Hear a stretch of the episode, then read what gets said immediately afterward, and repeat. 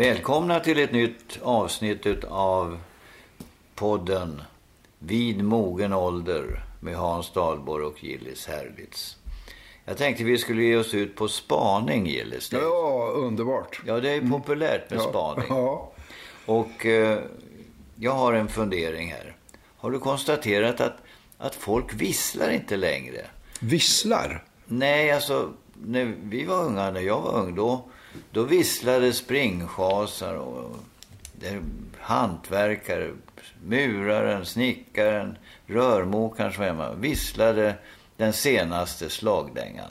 Men det hör man Jaha. aldrig nu. Nej, det har du rätt i. Jag har inte tänkt på det. Men eh, vad beror det här på då?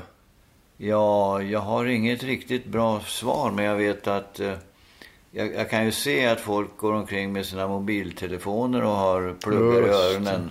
Så de hör, lyssnar väl på, sin, e- på någon annan musik och då behöver de inte vissla. Men de kunde ju gå och vissla Det i de- takt med det de lyssnar på. Ja, just det. Men det gör man inte. Alltså visslingen var ju en skön konst tidigare och var ju det till och med de som kunde leva på det. Toots Thielemans den Ja, stora belgiska musikern. Han levde gott på, på vissling och spela munspel. Det sägs om Toots Thielemans att han var, besökte en bank i New York och kommer dit för att öppna ett konto och så säger banktjänstemannen Ja, jag skulle vilja höra nu, vad, vad gör ni till vardags? Ja, jag spelar munspel. betryggande för en bank. Han blev banktjänstemannen blev något blank i ögonen. Så han sa, det är inget annat ni gör också. Jo, jag visslar. så att, men som sagt, Toots Thielemans levde gott på detta. Men varför visslas det inte? För du kanske också har några, ska vi säga, etnologiska synpunkter Ja. på visslingen. Ja, alltså i det gamla bondesamhället så såg man ju på, på visslingen som någonting som inte var så bra. Alltså för det första så ansåg man att eh, om man visslade så kunde man locka på den onde. Och, eh, och det här har funnits över hela världen. Alltså. Särskilt att vissla inomhus ansågs farligt. Ja. Då lockade man till sig onda andar och allt möjligt sånt där. Att vissla på scen, det, kan, det säger varenda teatermänniska. Det är inget bra. Då kommer föreställningen gå åt pipan. Just det. Men alltså, teatervärlden är ju full av sin egen skrock. Är det så? Ja, absolut. Men du vet, det fanns någonting i världen tidigare som kallades för skiftedaler. Det är sånt där man skulle vilja ha, för det betyder alltså att det var en daler och oavsett hur mycket du betalade med så fanns den alltid kvar i börsen.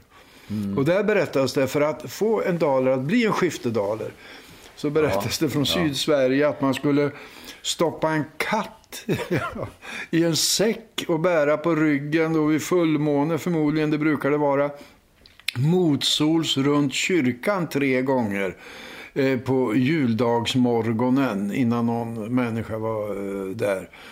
Och varje gång man passerade kyrkdörren skulle man vissla.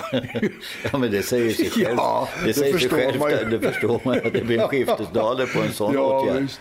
Nej, men man kunde alltså... Eh, på vissa ställen så ansågs det att man eh, kallade till sig råttor. Ja, du har ju råttfångaren från Hammel förresten. Han visslade ju om en på en flöjt.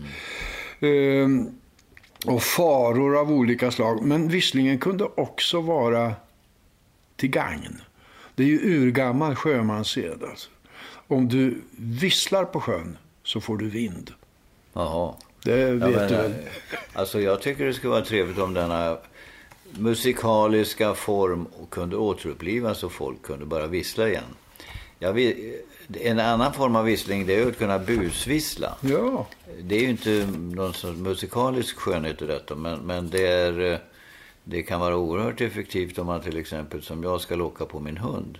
Och hon kommer då därför att hon inser att vissling är förknippat med godis. och så att hon är, hon är omedelbart på språng vid, vid en god vissling. och du får inte dit massa andra hundar. Och... Nej, än så, länge, än så länge är det bara lilla Majken som Ja, kommer. vad bra. Du vet, jag är uppvuxen då i ett, ja, någon sorts eh, lite övre medelklass. Och i min barndom, så, så, eh, alltså på 40-50-talet sådär. så eh, ansågs det inte vara, i den gruppen av människor, ansågs det inte vara riktigt fint att vissla. Det var inga sådana Nej, restriktioner i, I prästhemmet. Nej, absolut Nej. inte. Men kan du vissla idag? Ja, alltså eh, jag kan nog fast jag har ett problem. Och det må vara ett skäl till varför man inte visslar så mycket. Jag snusar. Och Det gör ju var och varannan. Ja, och du kan ju tänka dig effekten vid Ja, ett det är lika- middagsbord om man Kan- visslar. Låt bli. Vad sprutar. Ja, ja, det är roligt. Nej. Men det kommer väl bara en påse. Ja, jo det kan man ju tänka sig. Men andra har ju lössnus och då blir det Nej, prickiga dukar. Nej, det är ingen bra idé att vissla när man har snus inne. Det är det. Ja, men ap- apropå det här när vi pratade, du sa att springschasar och hantverkare visslade. Och det är nästa fråga i en, någon sorts amatörmässig spaning. Vad har hänt med springschasarna? Det var ju ett fantastiskt Jo, men de finns, de begynnelsejobb. finns väl kvar i den meningen att, att du kan, eh, de här som cyklar med, eh, med rasande fart, eh, o, fullständigt ignorerar alla trafikregler. Jaha. Ryska posten, mat hem, unga pojkar och flickor som, som cyklar med oerhörd snabbhet, åtminstone i Stockholm. I Stockholm tror jag. Jag tror För att, det är att- begränsat till de stora att, städerna. För att leverera mat, matkassar och, eller andra, andra kollin som ska snabbt ut till Mm. Men konsumenten. de är ju klädda som tävlingscyklister. Absolut. Jag tänker på springschasarna på vår tid. De såg inte ut så. Nej, och de hade cyklar som en stor pakethållare fram till och en bak till. Just det. Och, fullt med grejer. fullt med grejer. Och vi hade ju, och det tror jag det fanns i de flesta eh, hyreshus på den tiden. Vi bodde på fjärde våningen. Och det fanns en huvudingång där det fanns en hiss. Och så fanns det en köksingång in i huset. Och bud och, bud och några andra fick inte använda huvudet utan de fick gå bakvägen. Gå in köksvägen och gå upp fyra För där fanns trappor. det ingen hiss, nej. Nej, nej. Ja, det var fruktansvärt. Allt var inte bättre. Men eh, jag tänker på de här springschasjobben. De fanns ju överallt. Det var ett utmärkt tillfälle för folk att komma in i, lite grann i, på eh, a- arbetslivet. En del av lönen var säkert dricks. Ja, det var det. det de fick ju dricks. Ja, just. Ja, vad är det mer som man kan erinra sig som, är förändrat. som har förändrat? Ja, det är hur mycket Jag, som... jag kan tänka på nu den här sommaren när jag har klippt gräsmattor. Att gräsklippare, de går numera alltid med någon form av motor. Ja, Gräsklippare, det är antingen så klipper gräset med motorkraft.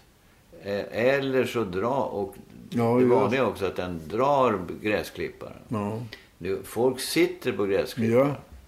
Eller man till och med har robotar som smyger Just- omkring och klipper det. gräsmattan. Och ges namn. det Ja, ja, visst. De är som en hund. Nu får du gå och lägga dig, Tore. Då går han in i det här facket och laddar på. Ja.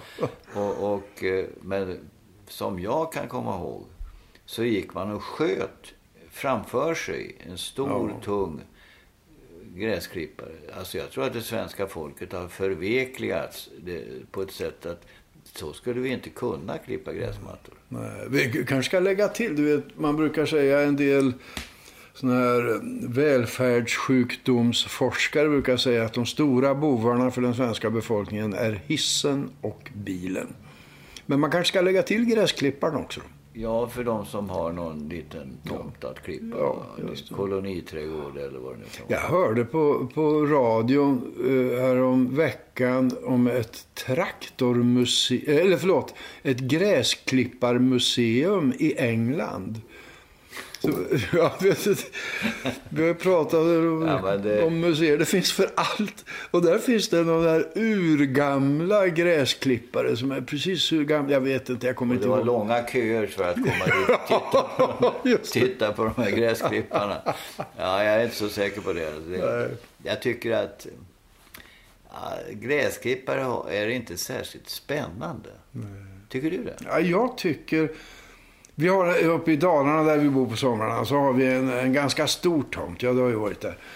Och eh, det skulle ju varit bekvämt med en åkgräsklippare. Men jag finner ett visst nöje i att gå med, den är motordriven och allting. Så här, en motorgräsklippare. och Drar så, den också? Den drar också. Fast inte så mycket tycker jag. Som jag skulle behöva. Men- vet du att jag finner att detta är en ganska skön stund. Det tar ett par timmar. En ganska skön stund för kontemplation. Och, för man behöver ju inte tänka så väldigt Inte dugg, mycket. men man ska ha hörselskydd. Ja, absolut. Då kan man absolut. gå in i sig själv. Eller också ska man ha redan förlorat hörseln. Nej, det, hörselskydden ger en sorts ins, instängdhet, alltså en bubbelupplevelse. Ja, ja nej, men så det, det är ett tillfälle för tankeverksamhet som jag finner rätt behagligt.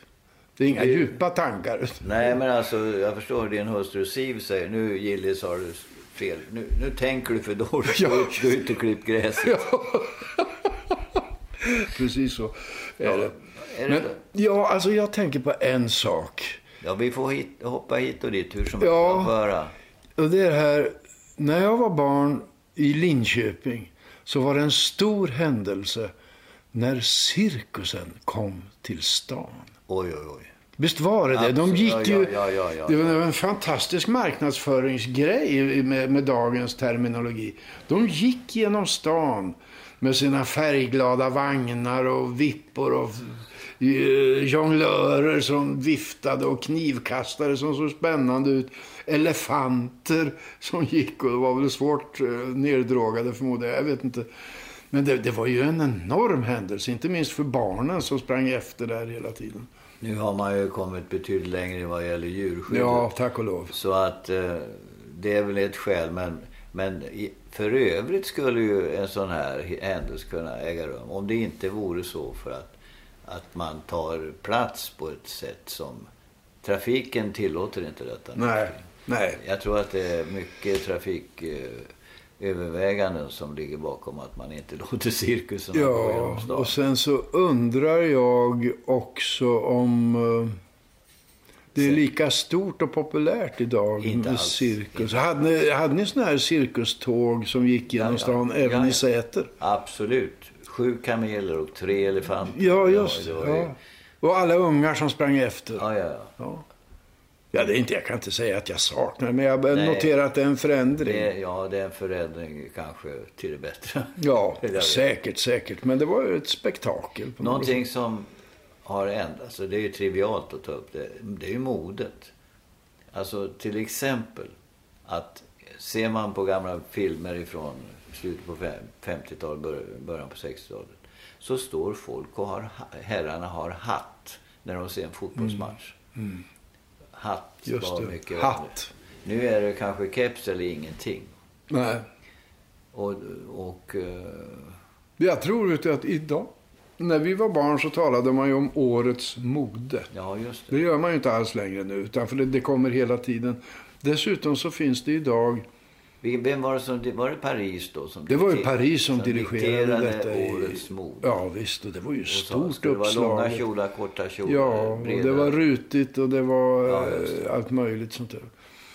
Eh, Och nu så förekommer det hela tiden och eh, jag hör aldrig någon använda ordet mode i kläd. Men, men, men det finns kanske, det är bara att jag ja, inte umgås precis med dem. Men eh, man ser också att människor klär sig, identifierar sig väldigt tydligt i sin klädsel med vad man tillhör. Och för den som kan det här eh, med, eh, med klädsel och sånt där så talar det tydligt om vilken grupp jag tillhör. Små grejer, är det sneakers, eller är det tajta byxor? Är det... Men är det inte så fortfarande kanske? Jo, jag menar att det är mycket, mycket mer nu. Ja, alltså, på vår tid var det ju mods. Mods och rockers, ja. Och rockers, man sunar ja. och de. Dorisar Och och... man, de, alltså, de som gick med stora tjocka rågummiskor. Ja, det var mods. Och körde vespa. Vespa och lyssnade på Dixieland Ja, musik. just precis. Ja. Och duffel. Mycket, mycket viktigt plagg. Ja. Och eh, rockers, det var mera Teddy Boys. De var alltså skinnjackor, körde motorcykel, höll på Elvis Ja. när det blev Just det. aktuellt. Men det är mycket mera spritt idag. Alltså ungdomskulturerna är många, många fler. De Oerhört subkulturer. mycket. Det är mångfacetterat. Ja, absolut. väldigt, väldigt. Och flyktigt. Men det var, Ja. det var det även på vår tid. Ja, fast det var eh, längre eh, tid. Det var, eh, alltså pauserna kom inte- inte så tätt. Nej, kläder var dyrare och man hade inte råd Nej. att byta så snabbt. Nej, tror jag. absolut inte. Riktigt, Nej. riktigt. Och eh, ja, klädsel, det, det finns ju oerhört mycket att, att tala om klädsel för, som identitetsindikator. Ja, ja, ja. Men det gör det ju fortfarande naturligtvis, eller har alltid gjort. Har du någon, annat, någon annan spaning? Ja, Snyggt. span, ja, vad, vad, vad hände med hartsfiolerna? Kommer du ihåg begreppet hartsfiol? Absolut. Man satte, ett, man satte ett snöre vid ett fönster. Så låg man ute i mörkret sådär 6-7 meter ifrån. Ja. Och gned harts mot ett, detta spända snöre. Och åstadkom ett oerhört gnisslande, obehagligt ljud. Inne i huset. Inne i huset. Ja, just. Vilket då var, Det var kul. oerhört kul för den som låg utanför Ja. och betydligt mindre roligt för den som var inne och lyssnade på allt detta. Eh, Men till, i den genren kan man ju också ha nämna det här att man hade en plånbok som Ja. låg på gatan och så ett snöre som man hade fäst i plånboken. Folk kom för, cyklade förbi, tvärnitade, vände tillbaka och böjer sig ner för att ta plånboken. Då rycker man. Och till sin stora glädje. Ja. Då det är en bankman som berättar detta. Ja, det var... ja, det var Enklare många. Hyss, väldigt enkla hyss. Ja. Men så roligt att palla äpplen och vad vi gjorde. Men en, en sak till. Det är, när jag gick i skolan Ja. så hade vi lärare som vi tyckte var oerhört speciella. Som fick namn därefter, så Kniven och, Ja, ja. och allt möjligt sånt där. Och även på Och stan. även fast- på stan. Ja, ja. Original kufar. Jag tycker att jag ser ganska få sådana. Jag tror att mycket var, beror på att vi var så konventionella. Så att folk som avvek, de var omedelbart kuf. Kufare och original. Just precis. Idag tror jag vi har en bredare syn på människor och är mer toleranta. Och därför så, så är inte människor som avviker kufar eller original. Utan de är en del utav populationen. bara. Ja. Men det är väl en väldigt bra utveckling i och för sig. Synnerligen, synnerligen Ja, god utveckling. Jag brukar ju säga, jag gör som alla andra, försöker vara ovanlig. Ja. Men det finns ju en hel inriktning som, som jag nu plötsligt har glömt namnet på. Eh, där man strävar efter originalitet. Att vara så originell som möjligt. Och det visar sig att de blir nästan kopior av varandra. så att det blir, ja det är svårt. Det är svårt att. Svårt att vara originell om man inte är det. Just det. Mm. Ja, det här leder väl till att vi så småningom bör spela någon musik. Ja, Vi självklart. kommer fram till det så småningom. Vi tar väl någon orgi- originalmusik. Absolut.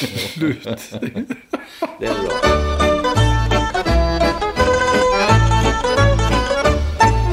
Kom min lilla jänta ska vi dra en låt till mitt handklaver som dig toner ger. Ta och dra den enkla visa som jag ägnat dig så ska vi pussas efteråt. Säg Johanna, har du strupen klar? Först en liten vissling då vi tar. Kan du vissla Johanna? Jo, visst kan jag det. Det var bra lilla vän, vi tar om det igen. Och Johanna hon visslar nu hela dagen lång Då kommer svenska hjärtan upp en enkel samfälld sång Kan du vissla Johanna? Ja, visst kan jag det.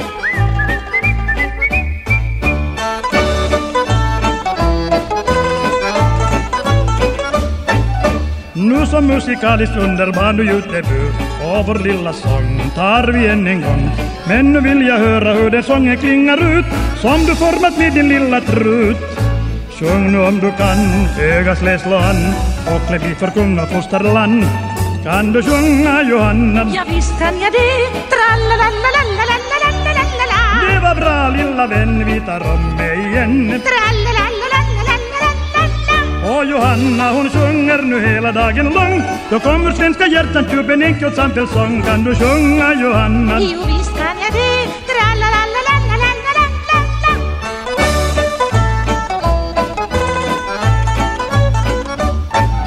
Min Johanna är ju den moderna tidens barn. Bäst av alla bass, hon lär sig jazz. Ingen harmonerar och briljerar här i stan. Som hon med sin saxofon sopran. Tag nu nästa vers med en liten ters Och låt tonen löpa här så tvärs. Kan du hotta Johanna? Ja visst kan jag det.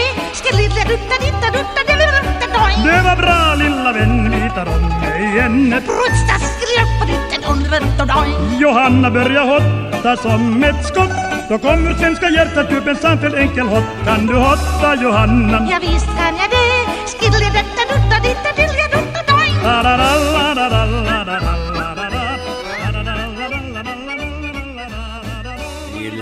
Ju alltid ta på dig rollen som den missnöjde. Någonting som du har retat upp dig på den senaste veckan.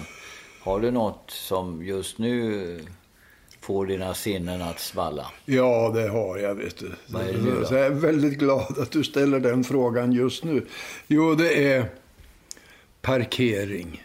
Ja. Kommer du ihåg när, när, när vi skaffade körkort någon vad kan det ha varit, 60-talet eller så?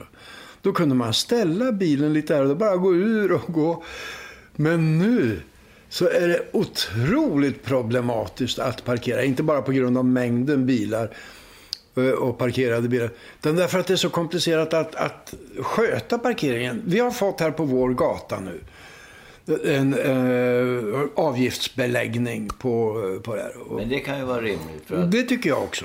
Det tycker jag kan vara rimligt. Men som, som gammal i gården så går jag då och letar efter en eh, Automat. automat. Men det finns inte. Utan du måste sköta det via mobilen. Nå, någon app som du måste ko- ladda ner och grejer. Och jag klarar inte det alltså. Det är jättekonstigt. Jag är försökte. övertygad om att du kommer att klara det. Men jag förstår Men det. jag är upprörd. Du, ja, om, om jag då som kommer på besök till dig här. Ska jag också ha den här appen? Om jag ska Mm. Ja, det måste parkera du. min bil? Ja. Eller också får jag gå ut och betala dina Med, parkeringsavgifter. med din app då? Med min app, ja. Ja. Ja, det är märkligt alltså. Men det finns då alternativ, står det. Du kan också lösa biljett i vanlig biljettautomat. Men då är grejen det att då måste du köra iväg och leta upp en. Och den närmaste här finns väl på 500 meters avstånd.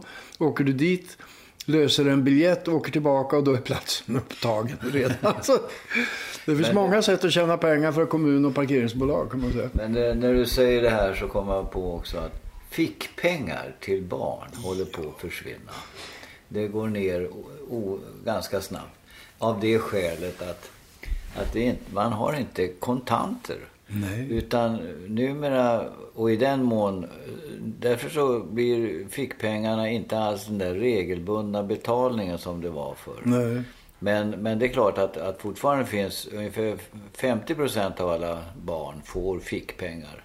Men nu swishas de in på deras konton och de har egna kort Ja. i väldigt unga år. Och, eh, Finns det ingen åldersgräns för kort? Jo, det gör det säkert. Då, men, men just det här att kunna använda... eh, Så att de, det är väl så att de riktigt små barnen, mellan 9 till 12 och sådär, de får kontanter av sina föräldrar.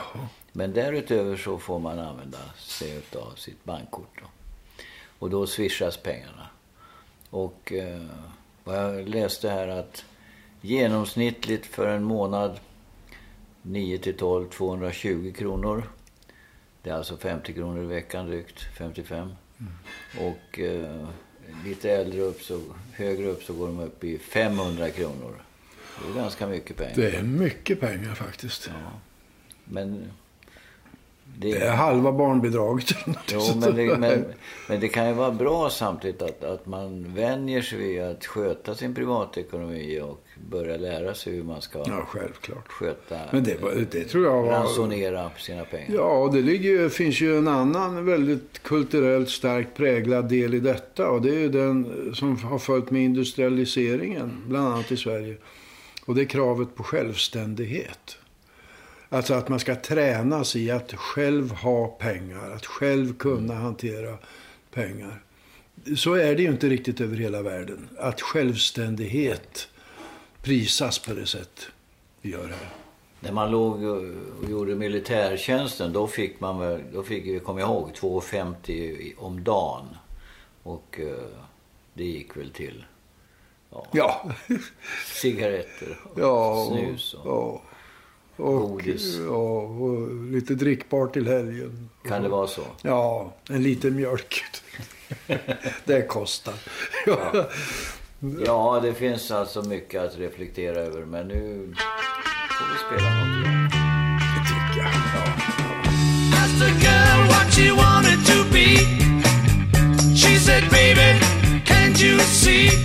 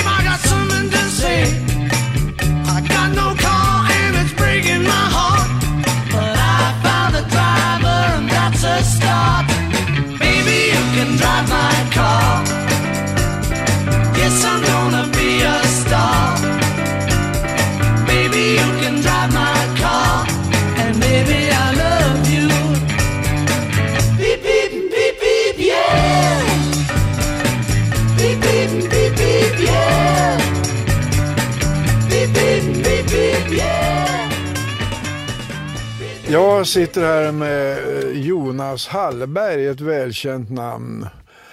Ehm, Ja, det finns en annan också.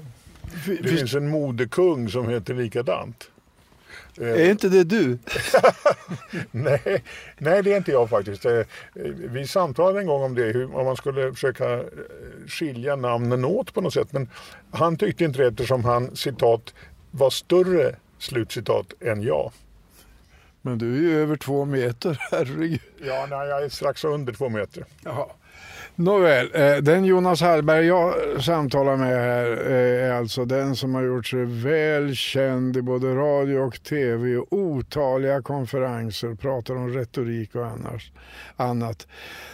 Du, Jonas, nu är det så att Hans och jag i den här podden vid mogen ålder, vi tänker då och då försöka oss på lite dels iakttagelser av vår samtid och en del tillbakablickar och se vad ligger fram, framöver. Och eh, populärt som ett brukar det, ja, det brukar kallas eh, populärt för spaning. Ja. Och du är ju en av Sveriges mest framstående spanare, välkänd från det populära radioprogrammet. Vad är en spaning egentligen? Ja, eh, Gillis, eh, jag är glad att du ställer den här frågan. Ehm, det är ju ett försök att beskriva vad som händer nu och vad som kommer att hända. Ehm, man kan säga att fokus blir ofta på vad som händer nu eftersom det är väldigt svårt att säga vad som händer sen. Ehm, men vi försökte då i det här programmet ofta att eh, titta oss omkring. Eh, man kan få impulser från sin moster under en familjemiddag. Eller man kan få impulser från en amerikansk tidskrift. Eller eh, att man promenerar i sin hemstad och tittar på brevlådor eller något sånt där. Det, det, det finns ju massor olika sätt att få impulser. Och sen försöker man då omvandla det till en spaning. Och en spaning kännetecknas av att det är en tes. Eh, till exempel eh, norrmän är jättehyggliga. Och sen ska man ha tre belägg för den tesen. Så måste man ha tre exempel på norrmän som är jättehyggliga. Och sen ska man då göra en framtidsprognos. Hur kommer norrmän att vara i framtiden? Ägnar du dig åt det här även eh, när du inte är engagerad i eh, professionella spaningar? Är du väldigt uppmärksam på din samtid och din omvärld? Jag vet inte, jag, jag är intresserad av rätt mycket saker men jag är ganska okunnig. Så att, eh, eh, men jag tycker att det, det, det är roligt att läsa. Det, det tycker jag. Läsning är en av eh, tillvarons eh, höjdpunkter tycker jag. Och eh, jag försöker också skriva. Och det är klart att ska man skriva någonting då måste man ju ha impulser. Då måste man ju ha någon slags eh, eh, idé att utgå ifrån. Och det, det får man då eh, få från olika håll. Så jag kan svara ja. jag kommer inte ihåg vad frågan var men, men den är ja. Alltså, jag tror ju att eh, det kräver lite speciellt av en människa. eh, av uppmärksamhet och koncentration, lyhördhet, nyfikenhet. För att kunna förutse lite grann. Dels för att iaktta sin, sin samtid men också se framåt. Vad skulle du säga det är för egenskaper som skapar en bra spanare? Jag tror lite barnslighet, lite nyfikenhet, lite Um, intresse av att, att eh, lyssna. Eh, många av oss som är lite vid mogen ålder pratar ju mest, vi lyssnar inte så mycket.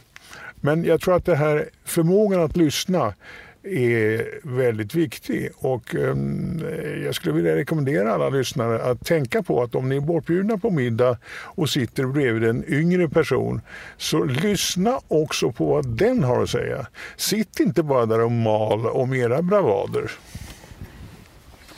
Tycker du att ungdomen äh, lever mera i den vad jag, nu-situationen och kan lära oss äldre en del? Jag vet inte, jag har väl samma fördomar som en del andra människor att det här med mobiltelefoner och eh, datorer inte enbart är av godo. Att det blir någon slags isolering. Alltså, om man åker tunnelbana och man passerar en stor eldsvåda eller man passerar 200 älgar som störtar förbi, då är det ingen som märker det för alla tittar i sin mobiltelefon. Det tycker jag är ett minus. Men det är också väldigt många som passar på att filma och lägga ut på Youtube. Ja. Var, kan du nämna några författare, bemärkta personer som du tycker är speciellt duktiga på att se saker i samtiden och dra slutsatser av dem. Alltså inte bara att se att där går det en gubbe över gatan utan se mönster. Så det är ju då spaningen blir intressant. Det är en intressant spaning i och för sig. Där går en gubbe över gatan. Jag undrar om han kommer ända fram. Nej, men alltså, en av mina gamla kompisar är August Strindberg. Ja. Och han var ju delvis galen och delvis sund och frisk. Och han var ju intresserad av allting. Alltså. Och han, han var, växlade åsikter som andra byter skjorta. Men han var ju en eh, förebild på det sättet att han var, eh, kastade sig över vilka ämnen som helst och kunde skriva väldigt roligt fast han var förbaskad. Jag tycker fortfarande att Hemsöborna är en av de roligare svenska böcker jag vet. Jag vill rekommendera alla lyssnare att läsa den på sommaren. En gång om året läsa Hemsöborna.